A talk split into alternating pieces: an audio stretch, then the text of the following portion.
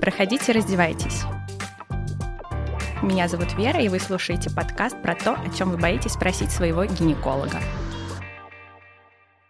И сегодня мы будем разбираться, жечь или не жечь. Поговорим об эрозии, эктопии и эктерпионе. На самом деле, я думала, что это достаточно заезженная уже тема, что все разобрались, потому что Инстаграм пестрит постами на эту тему. Но недавно ко мне обратилась женщина для второго мнения, потому что в женской консультации доктор ей предложил прижечь эрозию. Поэтому давайте разбираться. Для начала придется немножко усложнить наше общение тем, что я вынуждена рассказать, как устроена шейка матки, потому что иначе будет сложно понять остальную информацию. К сожалению, это сложно сделать мне словами. Проще всегда это сделать картинками, но формат нашего общения мне не позволяет рисовать. Итак, шейка матки имеет два вида эпителия. В цервикальном канале, то есть внутри, шейка матки покрыта цилиндрическим эпителием. И снаружи, на видимой нами части, то есть когда вы ложитесь в гинекологическое кресло и вас смотрят в зеркалах, да, вот эта видимая часть шейки матки покрыта многослойным плоским эпителием. Место встречи этих двух эпителиев носит название зона трансформации. И вот это место встречи может быть расположено как в цервикальном канале, на уровне цервикального канала и на видимой части. Причем оно в норме может расположено быть на разных местах, это как форма ногтей, либо линия роста волос. Да, она у всех разная. И раньше врачи советского времени считали, что вот если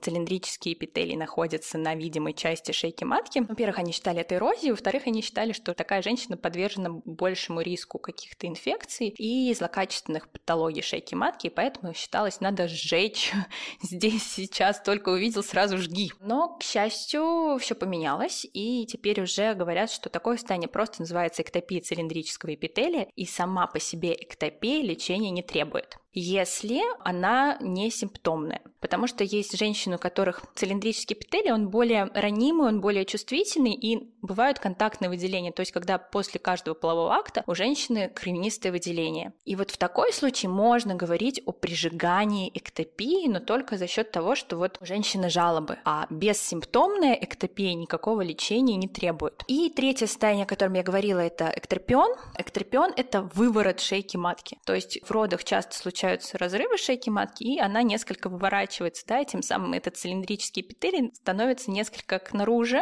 как носок, если вывернуть, то же самое шейка матки может происходить после родов. Тоже само по себе лечение не требует, только если не выраженная рубцовая деформация шейки матки. Но что же такое тогда эрозия? Эрозия – это рана, и на самом деле в практике очень сложно встретить эрозию, потому что, как правило, все равно уже женщина приходит с какой-то э, зажившей ранкой. Когда ее можно увидеть? Например, после биопсии шейки матки, да, тогда уже действительно часто можно увидеть эрозию. Вернемся к зоне трансформации. Вот на самом деле это место важно для гинеколога. Почему? Потому что его любит вирус папиллома человека. Наверняка вы знаете, что вирус папиллома человека высокоонкогенных рисков способен вызывать злокачественные патологии шейки матки, в частности, рак шейки матки. ВОЗ посчитали у американцев и сказали, что эта инфекция еще и очень распространена. То есть около 14 миллионов американцев, включая подростков, заражаются ежегодно. Эта инфекция достаточно контагиозна, то есть легко передается, она передается просто при контакте кожи к коже.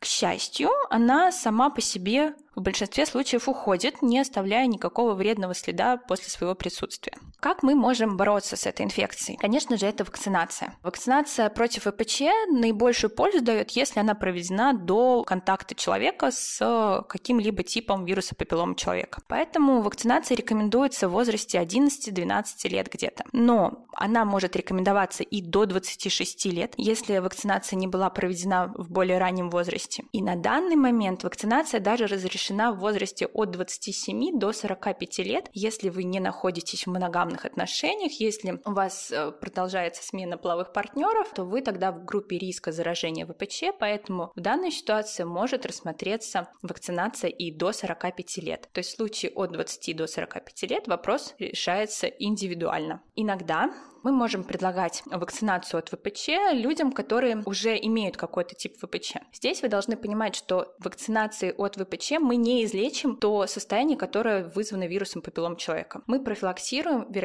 заражения другими типами вирусов. Как избавиться от ВПЧ? Как я сказала, э, в большинстве случаев он уходит сам, не оставляя вредного следа. Но никакие противовирусные препараты, я не буду называть торговые названия, просто вы должны понимать, что это не поможет. То есть либо вирус уйдет, либо не уйдет. И препарат здесь никак не работает. Работает только ваш иммунитет. Вернемся к зоне трансформации. Что мы можем там видеть? Наверняка вы уже сдавали цитологию шейки матки, и наше действие прижигать или не прижигать будут зависеть от цитологии. Цитология берется из зоны трансформации. В возрасте от 21 до 29 лет она берется один раз в 3 года, и в возрасте от 30 до 65 лет она берется один раз в 3-5 лет, но берется уже именно с ВПЧ, так называемый код-тест, то есть и цитология, и ВПЧ-тестирование. Если вы получили результат НИЛ по цитологии, то это все хорошо, вы здоровы. Если же у вас L-сил, то есть это поражение легкой степени, если вы молоды,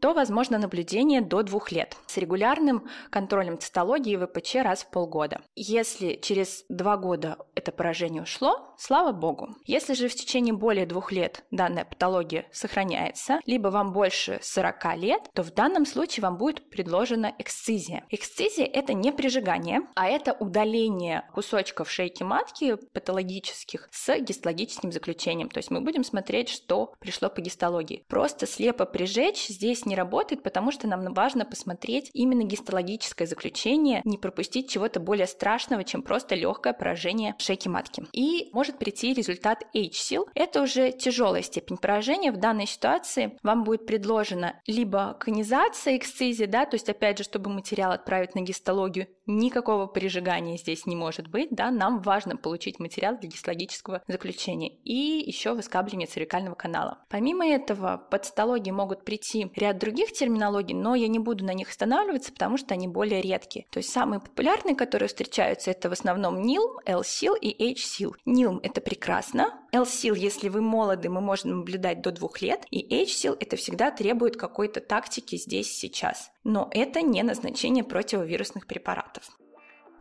Резюмируем. Эрозия действительно существует, но в практике встречается редко. Что чаще всего называется эрозией, в действительности является эктопией. Эктопия бессимптомная, никакого лечения не требует. Требует лечения только диспластические или онкологические процессы в шейке матки. Процесс начинается всегда в зоне трансформации. Поэтому, когда у вас берут цитологию, важно, чтобы ее взяли с зоны трансформации, чтобы клетки зоны трансформации попали в препарат.